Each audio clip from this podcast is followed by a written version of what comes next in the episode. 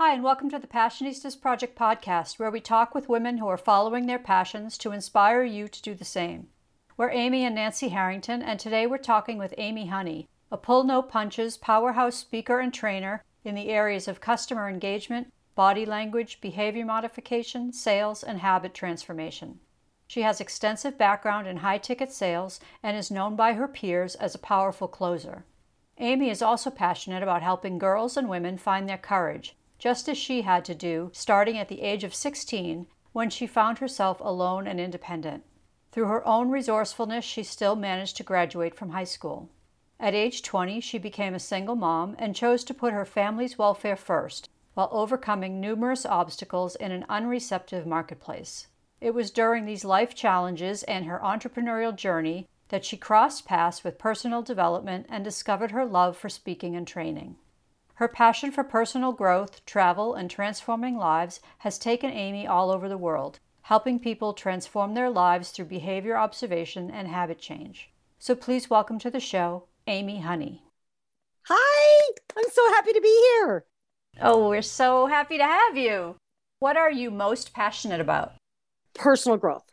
My path through that is sales. Do you ever watch any of Chef Ramsay, Gordon Ramsay stuff? He does this show called Kitchen Nightmares. And he goes in and w- what that show is really about is about personal growth. But his his avenue is through cooking. You know, so that's his version of it. So I think everybody has their version of personal growth. Talk about kind of your journey through life, where you started out, your experiences that we talked about a, a bit in the intro, at the age of 16, becoming independent, and why personal growth has become such an important concept to you through your journey. I probably started in sales at two years old. I was just like, I was just in, I was just, I loved the idea of being able to create something and then and then make money for my time or my creation. And so even as a little kid, I made like pet rocks and sold them to my family or like we would travel through Germany. We were, my dad was a military. So we traveled to, and I was, I was adopted. So it's my, and a single, an only child. I'll come into play later. So we were traveling through Germany and we had this like VW bus and it had this rack in between. So my parent, it was very difficult for my parents to get to the back of the, of the VW bus, you know, camper. And the refrigerator was right there. So they would ask me for food and I would just charge them. So it's like, it'd be like a nickel, like, okay, yeah. And I would like walk up with my little, you know, you know, I'm like eight years old and I'd walk up with my little paper and say, you know, okay, I'll take your order, you know, okay, that'll be five cents, you know, whatever. But they paid it because they didn't want to get, get into the back of the bus. Little did I realize supply and demand, but I learned it very early on, I guess. And um, and so then from there, uh, later on, I actually started out. So, so I was a dance instructor. So I'm really into dance. I'm really into moving energy.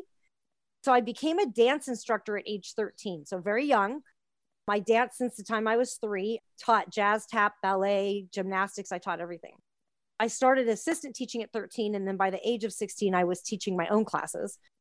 And then at the same time, I was working two jobs. So, and going to high school. So I was working on the phones for Kirby vacuum cleaners. So I sold Kirby vacuum cleaners on the phone from the age of 14.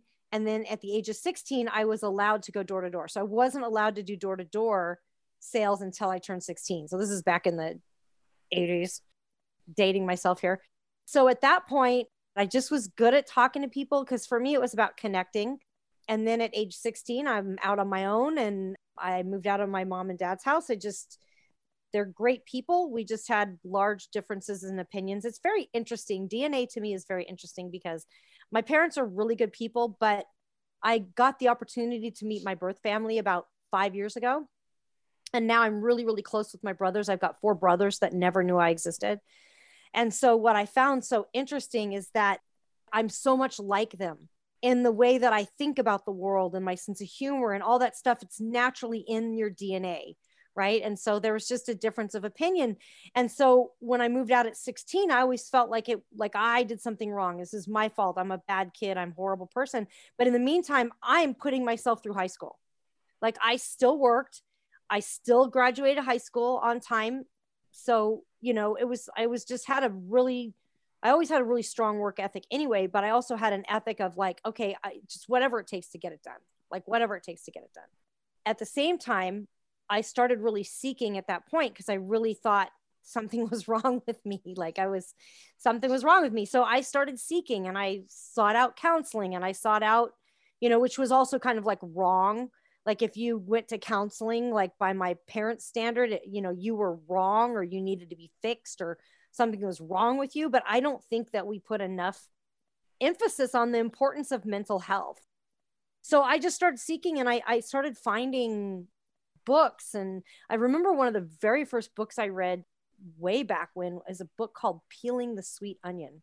And it was always all about the layers of who we are and how we're going to forget it kind of over and over and over again and how to really become more of, of the center of who we are, like getting the layers of the kind of the crap off you know? And so that was one of the very first and it's it's an old book and i it's not really popular these days but it's still super relevant like really super relevant. So and then i just you know went on to tony robbins and you know all of these other people and then i started working in the seminar industry doing sales like doing sales but doing coaching because for me sales is not just like getting the number.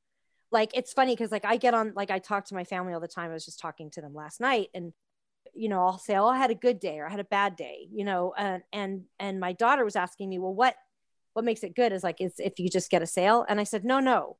It's the conversation. If i can get on the phone and help somebody and have a great conversation and they don't buy anything from me i had a great day because i impacted somebody's life in a way. So to me sales is about service and connecting the right people with the right products and figuring out the right flow of energy with the sale so maybe that right flow of energy might be a no. But when you come to the highest point of service with that person and you're not just looking at them as a transaction or a number, when they are ready, they will come back to you. And maybe they never will be ready, and that's okay too. But if you push them into a sale, you're gonna it's it's just it's horrible bad karma on you, I think. Bad energy on you. You're, that's where you're going to get higher cancellations. You're going to get people complaining about your company. You're going to get all these things right? So to, to me it's just not worth it to push a person into a sale. And then when did you start public speaking I've been a teacher since a young age. So I was in front of groups of people with no problem and teaching dance and I teach Zumba. I owned I owned a gym. So, you know, just I've always been in front of people, not a problem.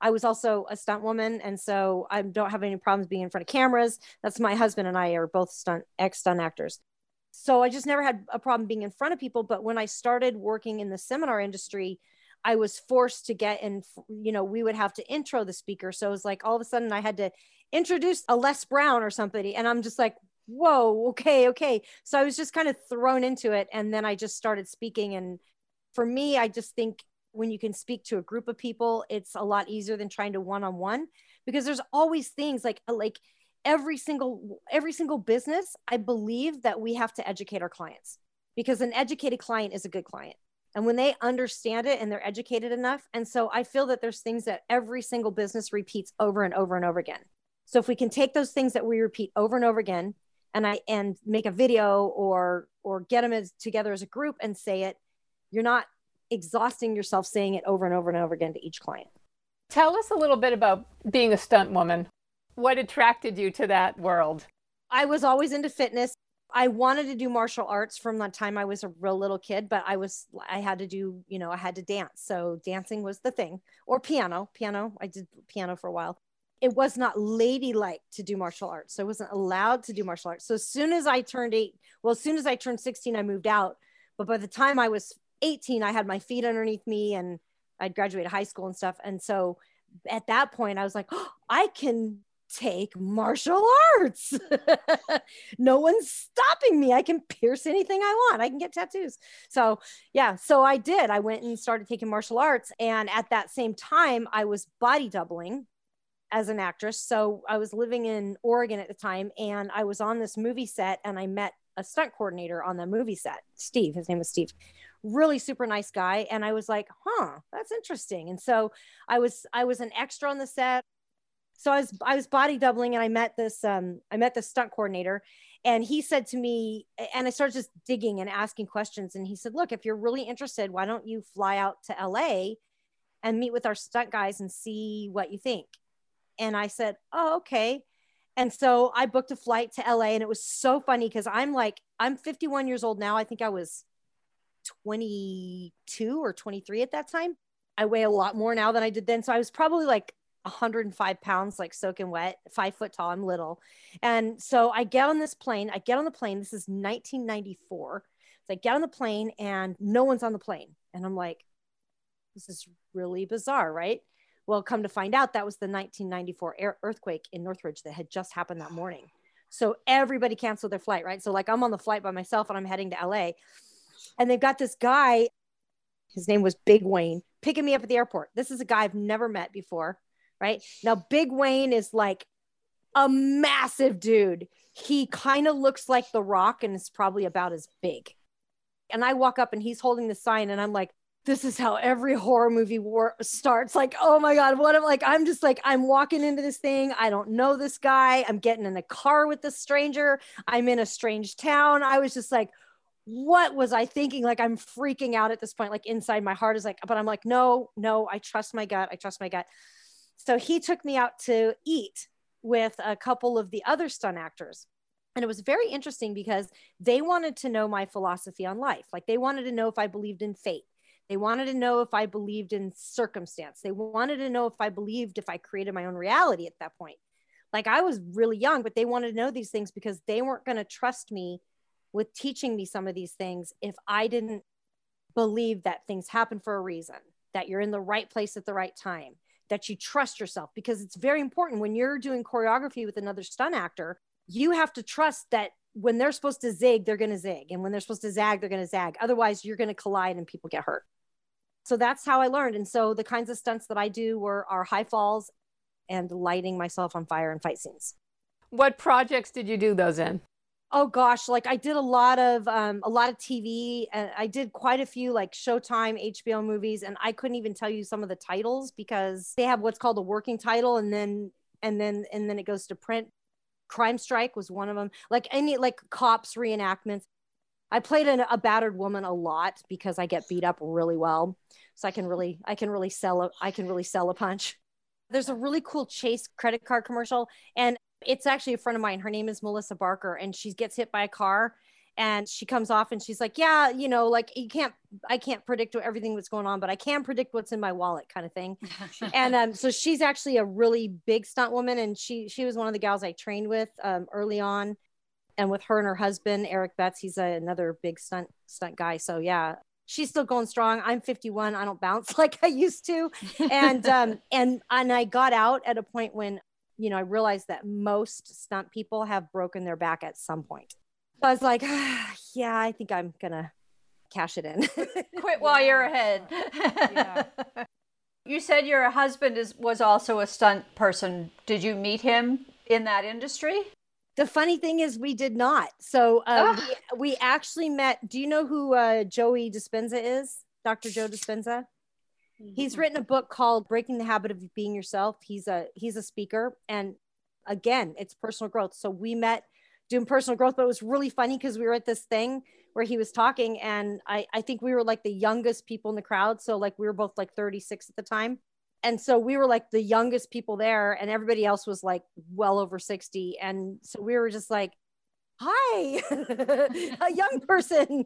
And so we met and it was like he was like oh yeah i'm a stunt i'm like oh my god i'm a stunt woman. So that was interesting. But he did he is from australia and he did stunts for live action shows he did some movies but he mostly did live action so he did he was uh, Warner Brothers Movie World. He opened up Universal Japan. He went to Indonesia. So he was a stunt, a live stunt action performer for years where he did shows daily. After you met, you eventually opened your first business together. So what was the first business you started together? It was the gym that we started together. Before that, we were kind of doing our own things. But then I'm an entrepreneur and a big risk taker. And it's funny, he's a stuntman, but he's not risky. So I'm more of a rule breaker and a risk taker, and he's more by the book, by the rules. So jumping off a building is not risky to him as much as like purchasing a brand new business is scary scary to him so uh so he always worked for the people kind of thing but now he's learned how to be an entrepreneur so the the gym was the first business that we opened together Tell us about running your own gym. What was that like? Did you like doing that? Oh, I'm so glad we're not doing that. I loved helping the people. It was great, but God, it like what a babysitting project that was. Because our gym was a little different. We were like a more high end studio. So you didn't just come to the gym and work out when you wanted. Everything was classes. So I taught Zumba, I taught spin, I taught I created my own classes like ride and row, which was like a like a spin and a row class combined. And then I had employees and stuff, but oh man, what a headache. What a headache. And a brick and mortar. And I'm so happy that we do not have that during like when the pandemic started. All I kept saying was like, I'm so glad we don't have the gym. I'm so glad we don't have the gym. We never would have survived it. now. While you had the gym, you developed the five elements of health. So tell us about that and why each one is important. What Jamie says is you've got five elements of health exercise, sleep, hydration, nutrition, and emotional environment. And when you get all five, you've got a grip on your health. That's what he says. You've got a grip on your health. Um, so they're all important, but the most important one, of course, is emotional uh, environment. And what emotional environment contains is the energy around you. Emotion it, emotion is energy in motion and it's the people around you and it's your it's your health space and it's your it's everything that has to do with your mindset and the emotional environment's the most important one because you it's almost like if you think of a triangle and you think of like the emotional body is like at the top of the triangle and the physical body's at the bottom if you change the physical body but you don't change the mind up here you're just going to come back to that physical body that you were at before so you could lose all the weight. You could do it. This is why people lose weight and then they come right back to, to, to here. This is why people win the lottery and then spend all the money and don't have the money because they got the physical level, but they didn't do the mind level up here. So what I realized in that is that the mindset was the most important piece. So, so for me to really help people would be to focus on the mindset. So that's what we kind of shifted to is focusing on the mindset. I worked with people that needed to lose hundreds of pounds. That is a it's it can be a slow moving boat. You got to kind of give them a wide berth and let them be able to, you know, come around to this new lifestyle. And it takes patience and it take but it t- really takes shifting that mindset until this is changed, nothing's going to change in the body. And if it does change, it's just going to go right back to where it was at if the mindset doesn't get changed along with it. And so, is that what spi- inspired you to create Improv for Impact? improv for impact is more my husband's business but it's a tool that i use in sales tai chi so improv for impact he's he's always done improv but when people think of improv they think of comedy or they think of like whose line is it anyway or they think of like comedians oh that's funny what i realized when i was recognizing it and watching what he was doing was i was like oh my gosh what a brilliant way to and a fun way to figure out what people's habits are that are holding them back from success because as he's playing the games, I'm watching the patterns. And what happens is when you play a game, there's always rules on the game, right? So anytime you add rules, it adds stress. But even though it's fun stress, anytime we're in a, a moment of stress, like it, like if you think of like like fun games where you're like ah and you're like you're like kind of get a little stressed we always revert back to our habit in times of stress so then i could ident- easily identify what the habits were so there's certain games where we can watch it and we're say, oh, that's interesting. That person doesn't like to take responsibility for things. Or, oh, that's interesting. This person always wants to push their idea, but they're not willing to listen to others' ideas. Or, oh, that's interesting. This person always says no before they hear it out because in their head, and this is this really can help teams. It can help innovation with business because what we see a lot of people do is like, say, I'm an employee and I come to the boss with an idea and the boss goes well we can't no that's not we can't do that because in the boss's head he's thinking it's going to cost this it's going to cost this it's going to cost this what are we going to do? Right? But if the boss had just said yes okay well let's figure out how that can happen maybe another idea is going to come out of that. Maybe it's not that idea. But if he was open to it instead of just immediately blocking that idea he would be able to innovate and be able to come up with something completely new. I love Apple, what Apple did. Steve Jobs came back when he came back after he had been gone from his company for a while. They spent, I think, a few days on this and they said, Well, what business are we in? And they said, Well, we're in the computer business. And he said, No, no, no. What business are we really in?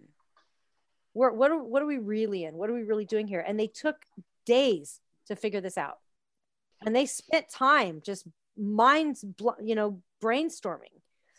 What they ended up coming up with was no, we connect people to their passions.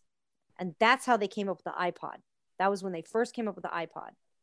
Because, oh, well, their passions are what? Their passions are music, their passions are photos, their passions are family, emails, their passions are, you know, these kinds of things. So that's was became their motto. And it was like it was a different innovative way of thinking about things. So if we can so, stop blocking that, then we can then we can then we can identify who in the company is doing these things. We're Amy and Nancy Harrington, and you're listening to the Passionistas Project podcast and our interview with Amy Honey. To learn more about Amy, visit her website, amyjohoney.com. Now, here's more of our interview with Amy. How can people transform their habits to, to connect better with their clients and communicate their values better?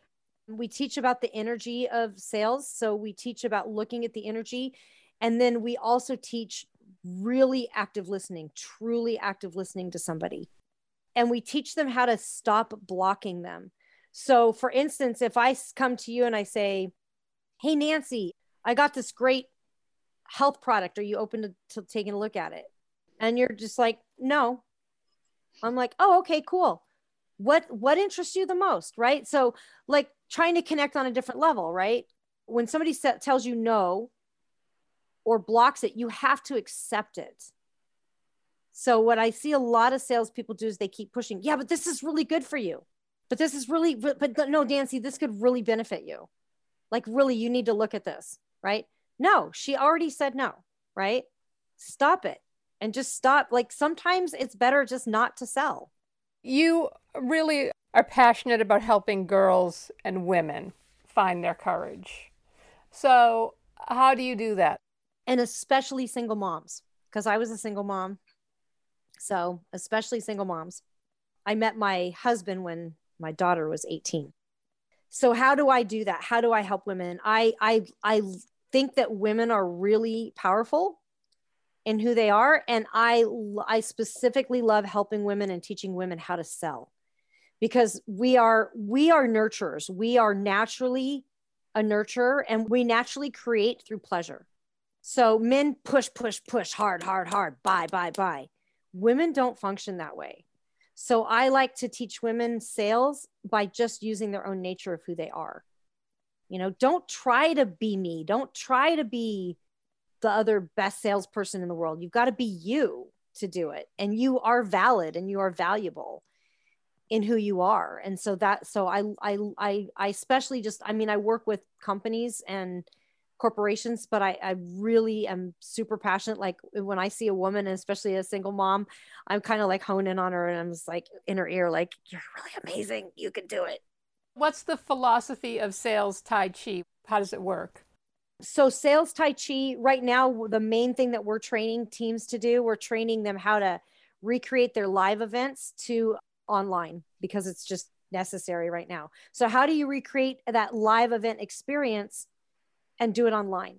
Sales Tai Chi is all about the energy of the sale and the flow of energy and how to take whatever comes at you and move it into the energy that you want it to be moved into. So, rather than blocking the energy of a no, accepting the energy and turning the energy in, into what you want. And when when you do get a no, what I train our teams to do is to accept that no. You know, when you get objections, that's different than a no. When you get objections, you want to turn that objection and va- and validate their objection because if somebody says to you, "Oh, I just I just don't have the time right now." Well, that's just that's an, ex- an objection. In reality, it's an excuse because they just told me they really wanted this, but now they're telling me they don't have time, right? So I, you never want to say, oh, but you've got plenty of time or you've got, because you're just invalidating their excuse. And their excuse in their own head is really valid. So it's more about asking questions, you know? So when they, when they say, oh, I don't have time. Oh, I know. Yeah. Time can be, that can be tough. Do you want more time? You know what I mean? So it's like, it's like accepting, accepting it. And if it's a no, accept the no sales is like kissing the other person has to be leaning in or you can't kiss them. you talk about how I shouldn't try and sell the way you try and sell. So how does somebody tap into their their personal strengths to figure out what their best approach is? So I would just ask you like when you're like do you do you sell anything right now? We sell a, a subscription box. Okay. Oh, cool. What's in it? It's all products from women owned businesses and female artisans. I love that. That's great. Okay. So, what is your favorite thing about the products? Like, what are you most excited about that excites you about that product? to me the most exciting thing about the subscription box is that we're supporting other women like it's just you know we we beyond selling the products we uh, interview every woman in the box and we share their stories so that people are aren't just buying the product they're supporting the woman behind the product and to me that's what i love about doing the subscription box what do you absolutely hate about selling selling asking people for money yeah asking people for money okay yeah so then what I would do with you is I would shift your mindset around about that. Because are these products going to serve that person? Yes. Yeah. So if you're not selling, you're not serving. So I would just help you shift that mindset around asking people for money because it is va- it is valuable, right? Oh yeah. And then how do you sell as yourself is you just find the things that you like. So if you really love connecting with women, then just connect with them. You don't have to sell them anything, right? Just connect with them. If that's your favorite part about it and you hate asking for the money, but you love connecting, then just connect. And then it's it doesn't even feel like you're asking for money. It's similar to like, you know, would you tell your best friend about a great movie that you just watched? Sure. Yeah. So why wouldn't you tell them about the subscription box? So you're going to just tell your friends as if you were telling them about a great movie.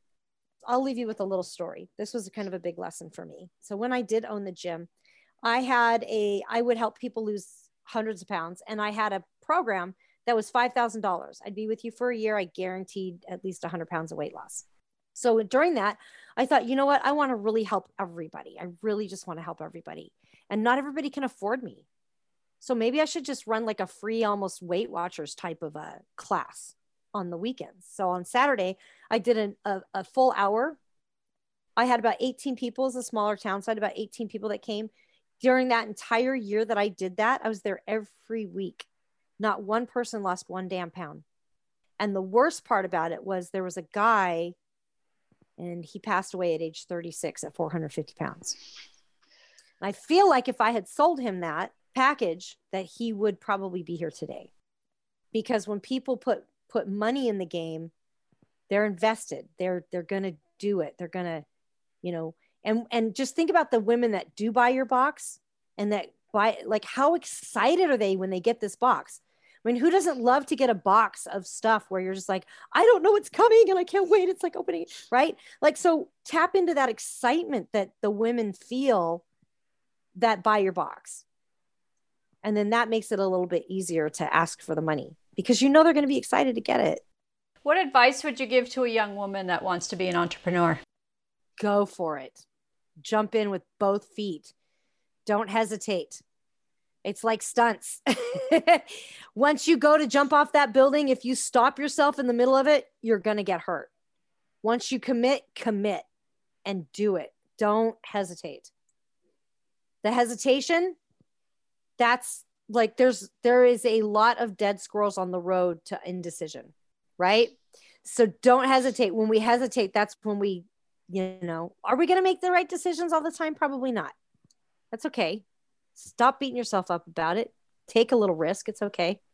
And get out there and do it.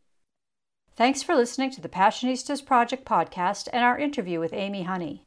To learn more about amy visit her website amyjohoney.com Please visit thepassionistasproject.com to learn more about our podcast and subscription box filled with products made by women owned businesses and female artisans to inspire you to follow your passion. Sign up for our mailing list to get 10% off your first purchase.